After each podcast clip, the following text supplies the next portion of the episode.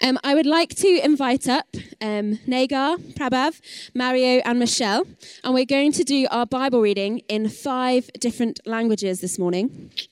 Can I get a ooh? I think there was excitement there. That's great. If you are following along in the English Bibles, it is page 581. If you've got the Chinese English Bible, then it's 873. Negar, do you want to come first? Do you want to tell us what country you're from and what language you will be doing the Bible reading in? I'm Iranian, and I'm from Iran, and my language is Farsi or Persian. Fantastic. Well, would you like to do the Bible reading in Farsi for us? خدایا بر ما رحم کند و ما را مبارک سازد و نور روی خود را بر ما متجلی فرماید تا راه تو در جهان معروف گردد نجات تو به جمیع امتها ای خدا قومها تو را حمد گویند جمیع قومها تو را حمد گویند امتها شادی و ترنم خواهند نمود زیرا قومها را به انصاف حکم خواهی نمود و امتهای جهان را هدایت خواهی کرد. ای خدا قومها تو را حمد گویند جمیع قومها تو را حمد گویند آنگاه زمین محصول خود را خواهد داد و خدا خدای ما مبارک ما را مبارک خواهد فرمود. خدا ما را مبارک خواهد فرمود و تمامی اقصای جهان از او خواهند ترسید. Thank you. Prabhav, where are you from and which language are you doing the Bible reading in? I'm from India and I'm going to read the Bible in Hindi. भजन संहिता 67 परमेश्वर हम पर अनुग्रह करे और हमको आशीष दे वह हम पर अपने मुख का प्रकाश चमकाए जिससे तेरी गति पृथ्वी पर और तेरा किया हुआ उद्धार सारी जातियों में जाना जाए हे परमेश्वर देश देश के लोग तेरा धन्यवाद करें देश देश के सब लोग तेरा धन्यवाद करें राज्य राज्य के लोग आनंद करें और जय जयकार करें क्योंकि तू देश देश के लोगों का न्याय धर्म से करेगा और पृथ्वी के राज्य राज्य के लोगों की अगुवाई करेगा हे परमेश्वर देश देश के लोग तेरा धन्यवाद करें देश देश के सब लोग तेरा धन्यवाद करें भूमि ने अपनी उपज दी है परमेश्वर जो हमारा परमेश्वर है उसने हमें आशीष दी है परमेश्वर हमको आशीष देगा और पृथ्वी के दूर दूर देशों के सब लोग उसका भय मानेंगे. Thank you very much. Mario, would you like to tell us where you are from and what language you will be doing the Bible reading in today? I am from Colombia and I'm reading in Spanish. South American Spanish is different to European. Dios tenga misericordia de nosotros y nos bendiga. Haga resplandecer su rostro sobre nosotros, para que sea conocido en la tierra tu camino, en todas las naciones tu salvación. Te alaben los pueblos, oh Dios, todos los pueblos te alaben. Alégrense y gócense las naciones, porque juzgarás los pueblos con equidad y pastorarás las naciones en la tierra. Te alaben los pueblos, oh Dios, todos los pueblos te alaben. La tierra dará su fruto, nos bendecirá Dios, el Dios nuestro.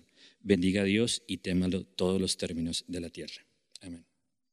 Thank you. And Michelle, where are you from and what language are you going to be doing the reading in today? I'm from Taiwan. I'm going to read in Chinese. Yeah, sure. Thank you. 愿神恩待我们，赐福给我们。愿他用脸光光照我们，好使全地得知你的道路，万国得知你的救恩。 神啊，愿众民都称赞你，愿万民都称谢你，愿万族都快乐欢呼，因为你安正直，统管众民，并引导地上的万民。神啊，愿众民都称谢你，愿万民都称谢你。神伸出土产，神就是我们的神，要赐福给我们。神要赐福给我们，全地都要敬畏他。 Thank you very much. Thank you very much to all our readers. Let's give them a British thank you.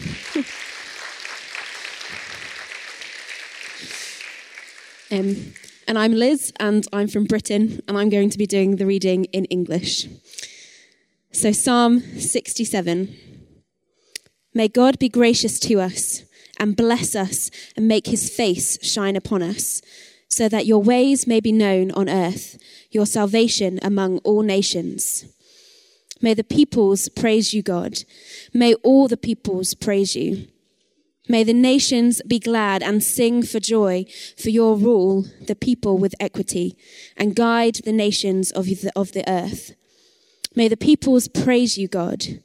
May all the peoples praise you. The land yields its harvest. God, our God, blesses us. May God bless us still, so that all the ends of the earth will fear him. I would like to welcome Rich up, who is going to talk to us from that passage. And Rich, you want to start with what country you're from? Well, I should say g'day. And I just brought a little prop. Here's my Aussie hat. I'm not going to wear this for the whole talk, but that's my Aussie hat, because in Australia, the sun is very bright. And so this is my Aussie hat. I did have one with corks on it, but I couldn't find that hat, so I'm sorry. Also apologise because I'm losing my voice, which is a strange thing to be preaching when you're losing your voice, but there you are, that's today. So pray for me, please. And just want to also welcome all of you who are visitors here today, especially iCafe visitors. Just want to start by seeing if you can raise your hand. We'll see who is here from different places in the world. So let's start from Europe. Who is here from Europe, the continent of Europe? Okay, roughly half, almost half, which is what you would expect since we're in Europe. Okay, what about, let's go with Western Asia, Central Asia, Russia. Who's from that region of the world? Middle East, yes, across into, say, Iran. Yes, brilliant. Welcome. Welcome to you. What about Southwestern Asia, India, Pakistan, this area? Yep, brilliant. Welcome. East Asia, China, Southeast Asia, Thailand, Singapore. Welcome, all of you. Brilliant. North America, Mexico. Anyone? Brilliant. Central America, South America. Who's here from? Brilliant. Welcome. Australia, New Zealand. We Aussies are very happy to include Kiwis among our continent. Brilliant. There are some from every continent here. I hope I haven't missed a continent. Antarctica, but nobody. Africa. I've missed a whole continent. The first one in the alphabetical order. Welcome. Do you know, I'm going to say this later, but I'll say it now. Do you know the gospel went to Africa before it went to Europe? Did you know that? We'll look at that shortly, but isn't that magnificent? So, we are here talking about Psalm 67. Now, imagine the Olympic Games opening ceremony. Have you've seen the Olympic Games opening ceremony? And all these different countries march in to the stadium, one by one. Which country comes first? The host nation comes first, don't they? Or is it Greece? I always get confused. I think the host nation comes first and one comes last. But here the host nation come in. And followed alphabetically are all the nations of the world. Some of them have a larger team, some a smaller team, but they're all there. Some of the nations we may not have even heard of. And they all march in and gather around in the stadium. And then there's a lot of celebration, there's a big party, and everybody's welcome, and everybody's having a great time. Now, in a sense, that is the picture of Psalm 67, that God's kingdom is about all the nations of the world coming in and rejoicing in the reason they're there, which is not sport, it's the God that they worship. And the host nation, as we'll see, is the nation of Israel. The story of God's salvation comes through this nation of Israel to us and through us to the whole world. So, question for you. Do you know what God's heart is for you? Do you know what God's heart is for you? What's his desire for you?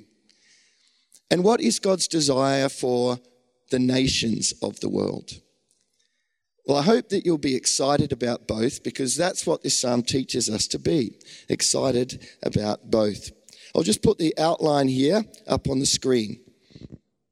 Another glitch today is my slides didn't properly work, so I have to get used to that. First one, God's desire for his people. That's the first one, God's desire for his people. So if you're in Kids Club and you've got your notebook, you can write this down. First one, God's desire for his people. Second one, God's heart for the nations. And the third one, God's passion for his glory. God's desire, God's heart, God's passion. First one, God's desire for his people. What is God's attitude to you? How does God feel about you? This is a very important question. What would you say? Does God like you?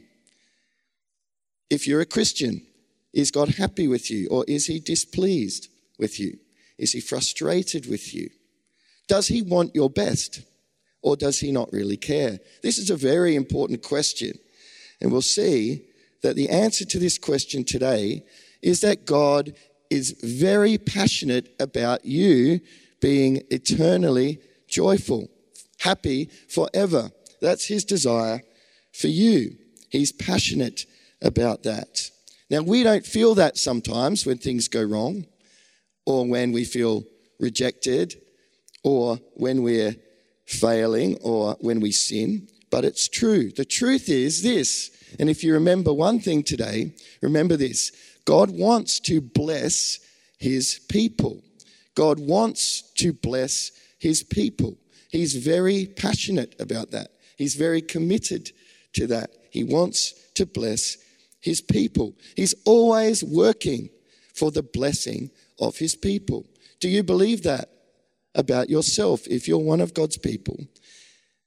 Does God want to bless you? The Bible says he's passionate about that. Have a look at verse 1 on the screen. May God be gracious to us and bless us and make his face shine on us. Now, you might ask, well, this is actually not God saying it. This is God's people saying it. But this is God's word. And I wonder if you've seen these words before or heard them before. Have you heard these words before? When have you heard them? Kids, do you know? When have you heard these words before? God bless you, keep you, make his face shine on you. Laura? I'm sure there is. We say it, yes, yeah, we do. We say it at the end of church sometimes too, or baptisms. It comes from the Bible. If you want to turn to Numbers chapter 6, verse 22 to 27, we'll have a look. And you can see these exact words. While I get a drink, you might like to turn there.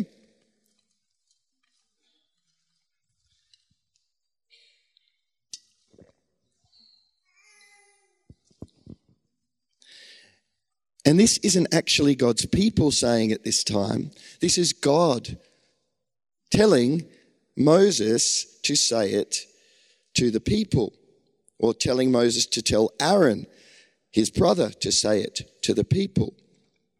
He says, "The Lord says to Moses, tell Aaron and his sons, this is how you are to bless the Israelites. Say to them, the Lord bless you and keep you. The Lord make his face shine on you and be gracious to you. The Lord turn his face toward you and give you peace." And in verse 27 it says, "So they will put my name on the Israelites and I will bless them." So it's proven, isn't it, that God wants to bless his people. That's where verse 1 comes from in our psalm. It comes from here. May the Lord bless us and keep us and make his face shine on us, so your ways may be known on all the world. What does it mean to be blessed? What would you say? What does it mean to be blessed? When you think of a blessed person, what do you think of? Maybe someone who's healthy and happy, or maybe lucky, or everything's going well for them. What does it mean in the Bible to be blessed? It means that God's face is smiling on us, that God's favor is with us. Now, for the Israelites, it also meant other things. Living in their land, in the Old Testament, it meant good crops and protection from enemies and no disease and things like this, physical things. But actually, the best blessing in the Bible, the best blessing that God offers is the blessing of himself and his favor smiling upon you. Now, if you are God's child, then God smiles upon you and you have the best blessing of all. God offers us that. Now, recently I was in hospital in the emergency room with an arm injury, and two of my friends who took me to the hospital happened to be pastors. And so the nurse who was doing my arm was in a bit of trouble because she asked us what we do. And so we explained, and she was actually very interested in finding out why we were pastors and all of this. At first, she didn't believe us. She thought we were just teasing her. But it turned out it was true. And here we were explaining to her the gospel message. And she was interested, but she was resistant as well. She wanted to talk about it, but she didn't want to embrace it. And then one of us said this, imagine your creator, the one who made you, loving you so much that he calls you his dearly loved daughter. Wouldn't that be amazing? And actually at that point, she thought, wow, that would be amazing. And I do want that. That was the part that gripped her. And you know, if you believe in Jesus, if you trust in the Savior that God sent into the world, then God calls you a son or a daughter. This is why we call the message of Jesus the gospel, the good news, that God smiles upon his children and calls them his children. How would your life be different if you believed that and if you knew that was true of you, that your Creator called you a son or a daughter? If you went through every day believing and knowing that was true, how would it change your life? Wouldn't it be wonderful? Well, if you're a Christian, that is true of you. God wants to bless you. Why? Think about Numbers 6:27, which we have on the screen. God says, I will put my name on them. I will put my name on them. Now think about a king who has one son. What does that king want to do for his son and heir? He wants his son to inherit his kingdom. He's going to do everything to protect his son and to do good to his son. Now, this is true of you and me. Now, you might ask, well, I can see that the Bible says this about the Israelites, but how is it true for me? Why is God's blessing to the Israelites true of me? We're going to see why this is true. So, Galatians chapter 3, if you'd like to turn there, we will see. And it all has to do with God's promise to a person. Now, in the Old Testament, in Genesis chapter 12, God made a promise to one man. Put up your hand if you know who this important man is that God chose. Graham, who is that man? Abraham. Thank you. Abraham wasn't important because he did everything right. He didn't do everything right. He was important because God called him and made a special promise to him. And God said this to Abraham, and it's one of the most important promises in the Bible. I'll just tell you what the promise is from Genesis 12. And he says, I will bless you, Abraham, and I will make your name great, and you will be a blessing to the whole world, and all the nations of the world will be blessed through you. Have we got all of those words here, Leckie? Here it is on the screen. I will make you into a great nation, and I will bless you, and your name will be a blessing to the whole world. And so God chose this man, Abraham, to be a blessing. Okay, and Abraham was the father of Isaac, who was the father of Jacob. And Jacob had 12 sons, and they became the 12 tribes of Israel. And they multiplied and became a great nation of Israel. But how does this apply to you and me? Well, have a look at Galatians chapter 3. And here, the Bible teaches us who are Abraham's children today. Very important question. Who are Abraham's children today? Is it still just Jews? Just the people of Israel? Well, the New Testament teaches us it's more than that. Understand then, verse 7, that those who have faith are children of Abraham. Scripture foresaw, meaning God's word looked ahead and saw that God would justify, meaning declare, call not guilty, justify, call not guilty, the Gentiles by faith, and announce the gospel in advance to Abraham. Now, I'll just rephrase that. It's saying that the Bible said long ago that God would declare not guilty all of those who put their trust in Jesus. Gentiles means people who are not Jews. That means all of you and me. Are there any Jews in the room? So we're all Gentiles here. And the Bible says that God would declare not guilty all of those who put their trust in him, and that's the good news he announced to Abraham. All nations will be blessed through you. So those who have faith are blessed along with Abraham, the man of faith. All of those who have faith. Now, we can have faith in lots of different things. People had faith in the Titanic, but it sunk. What he's talking about is faith in Jesus Christ. Have a look at verse 14.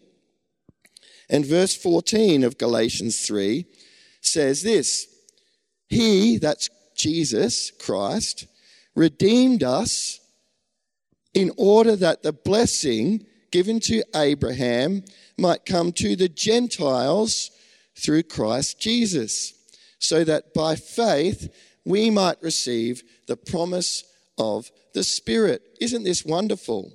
So, what does that mean? If you put your faith in Jesus Christ, Abraham's blessing comes to you, and you are declared a child of Abraham. You receive God's promise of blessing. Isn't that wonderful news? Now, those words there, he redeemed us, are very important. How did this happen? God sent his son into the world to die on a cross, to pay for our sin and our shame and our guilt and turning our backs on God. And Christ came into the world, died on a cross to take that penalty on himself so that you and I could put our trust in him and God would declare you right before him. Isn't that wonderful news? Not because of trying to be a good person, but because of his grace and his goodness and his kindness to you. And so it says in John chapter 1:14, all those who believe in Jesus, God gives the right to become children of God. So have you put your trust in Jesus? He's the Savior of the world. The Bible says that you can receive the promise given to Abraham through faith in Jesus. Wonderful news. All right, second big point here. The second and third are shorter. God's heart for the nations. One more question about blessing. Is it right for us to seek blessing? Would you say, is it right for us to pray to God for blessing? Yes, we see that in the psalm, but it depends on the blessing we're praying for. often we talk about blessing just being money or health or physical things, but God wants us to pray for the blessing that doesn't end with us, but goes through us to the world. It's important. If we think that God blessing us just means success in this world, we're going to be disappointed because things don't always happen that way, do they? And if we start thinking that blessing means everything going right for me, then we'll think when it doesn't go right for me that God doesn't love me.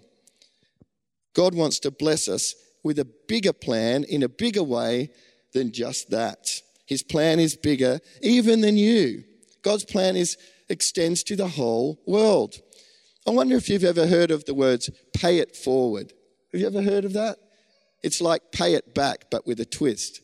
There was actually a movie about it. I'm not sure it was a very good movie, but there's a movie called that where a boy gets this idea. Everyone in the class has to come up with a project idea. And his is to start this kind of movement of pay it forward. Actually, Benjamin Franklin had the same idea. He wrote a letter to someone and said, I'm going to lend you this money, but I don't want you to pay it back. I want you to do the same thing for someone else. Hopefully, they will do the same thing for someone else, and a lot of good will come through this one gift. And actually, that's the way God wants us to think about the blessing he's given us. We don't pay it back to God, but he wants us to pay it forward in the world. Have a look at verse 1 and 2, back to our psalm. Why do we pray that God would bless us? God, be gracious to us and bless us and make his face shine on us. Why? So that your ways may be known on all the earth, your salvation among all nations. Why does God want to bless his people? So that the whole world will know him, so that the whole world will be blessed. That's God's heart for the world. It's the same idea of Abraham. God blessed him so that he would be a blessing to the world. If you receive Abraham's promise, that's what God wants you to be. God wants you to be blessed, to be a blessing. That's what it means to have Abraham's blessing. If the gospel has taken root in our hearts, then we will have a concern for the nations of the world. If the gospel has gripped us, then we will have a love for the nations of the world. We will want the nations to worship God. Have a look at verses 3 and 5 on the screen or in your Bibles. May the peoples praise you, God. May all the peoples praise you. Same thing in verse 5, exactly repeated. May the peoples praise you, God. May all the peoples praise you. This is a passion that this writer has for the nations to praise God. We want the nations to know God. Why? Have a look at verse 4. What is God like? What kind of God is he? Verse 4, may the nations be glad and sing for joy, for you rule the peoples with equity, justice, fairness, and guide the nations of the earth. So God is a good king. He's a just king. And I saw when Mario was reading out in Spanish, the word for guide there, if I'm not mistaken, has the word pastor in it. Is that right, Mario? Where are you? Oh, I got that, which means shepherd, right? So God is a shepherd. He's a shepherd of people. He's a just king, but he's also a shepherd of the people. He's a good king. We want the world to know God's ways. Have a look at verse 2. So your ways may be known, your salvation may be known in all the world. God is gracious and merciful and forgiving. Now, this is different to the view that the world has about God. How does the world view God? Angry, not happy, gloomy, frustrated. What's the truth of the Bible? Look at how God's people respond when they know him. May the nations be glad and sing for joy. Do you know that the God is the happiest being in all the universe? It's true. God is the happiest being in all the universe. What's the second fruit of the Spirit? Fruit of the Spirit, love, joy. Why? God is love. He's also the happiest being in the universe. Think about that. He's not gloomy. He's incredibly glad. And what the gospel does is it brings us into relationship with the happiest being in the universe. That's what the gospel does. And John Piper says this: God is the happiest being in the universe. God has designed for his happiness to be shared. So he sends his son into the world to remove all the obstacles. And God sends us into the world to make the nations glad by spreading the gospel to all the world. So God's plan is for the gospel to go to every nation of the world. Jesus said himself in Matthew chapter 24, the gospel will go to all the nations and then the end will come. And so Jesus isn't going to return until the good news spreads to every nation. Now, in Revelation chapter 7, we have a picture where John has his vision. You don't have to turn there. He has a vision of all these nations worshipping God around God's throne. And it says people from every tongue and tribe and language and nation. Tribe, language, people and nation. Now, the word there for nation is, the word there for tribe is ethnos.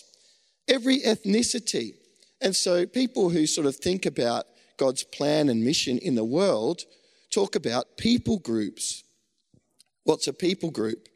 A people group might not just be a whole country, because within a country you might have lots of different languages and tribes and people who are separated from each other, and so they're classified as different people groups. Now, the gospel, God's plan is to spread, according to the Bible, the good news to every single people group and tribe in all the world. And that's why people go into places like New Guinea, into the jungle, and try to reach every tribe with the gospel. And actually, there are about in the world 11,500 people groups, and over 6,000 of these are still unreached. Now, how do we classify unreached people groups? It's people without a church. There might be Christians in that group, but it's groups without a church that can reach that place with their group with the gospel. It's people without a self-sustaining church. They need to rely on outside help.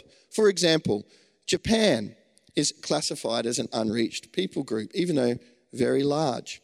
Turkey is one of the largest unreached people groups. Even though there's Christians there, it's classified. Now, there are some with no known Christians. They might be small tribes or very large. But we have lots of work to do. And actually, most of the work to do is in a section of the world.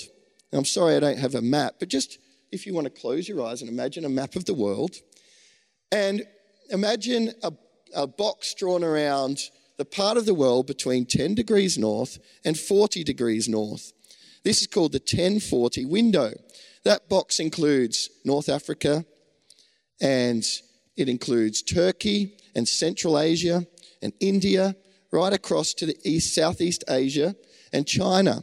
And in that section of the world are about 40% or more of the world's population. I think it's more than that, actually. But they have the least access to the good news of Jesus. And so people who study God's plan and mission in the world pray a lot and want to send people into these places of the world where the gospel is least known. And it's actually helpful for us to pray for unreached people groups. There are websites. A great one is, for example, called the Joshua Project, where you can find out about any kind of unreached people group in the world, and it gives you prayer points. Operation World is another one. Open Doors is another one. And we can find out. And actually, it helps us to see what God's doing in the world. And there are very sad and terrible things happening, but we can see how gospel opportunities are coming through them. I'll give you an example. Take the nation of Yemen. The nation of Yemen, at the bottom of the Arabian Peninsula, has about 29 million people. That's more people than in Australia. 7 million more people than in Australia. Actually, Yemen has about 28 people groups. And 20 of these are unreached. And about 10 of them are some of the least reached people groups in the world. Now, there's a very sad and tragic war happening in Yemen at the moment. Now, we don't wish that to happen. But actually, refugees are coming out of Yemen. So there's a gospel opportunity that wasn't there before to reach people that we couldn't reach. And isn't it wonderful to be in a place like Manchester, where all the nations are coming into Manchester, and we have the opportunity to share the gospel with people from every nation. So we have a hard but an important, joyful job to do. Now, some might say, isn't this imperialism? Isn't this just the West subjecting other cultures to Western culture? I want to answer this by saying Christianity, and this is very important, Christianity is not a Western religion. Christianity is not a Western religion. Think about Abraham. Where was he from? He was from Ur, which is present-day Iraq. Abraham was from Iraq. And as I said before, the gospel came to an Ethiopian man before it ever came to a European. The gospel is not a Western religion. In fact, white Western people are in the minority among global Christians. Do you know that recently the dominant numbers of Christians in the world have shifted to the Southern Hemisphere? Did you know that? Most Christians in the world are now in the Southern Hemisphere. Do you know what continent they're on? South America. They're not in the West. They're not in Europe or in North America. The gospel is a religion for all. It's good news for all peoples of the world. So we need to understand this. Another thing I'll say about this is Christianity does not ruin a culture or make it Western. In fact, when the good news enters a culture in the right way, it actually brings out the best in that culture. Why?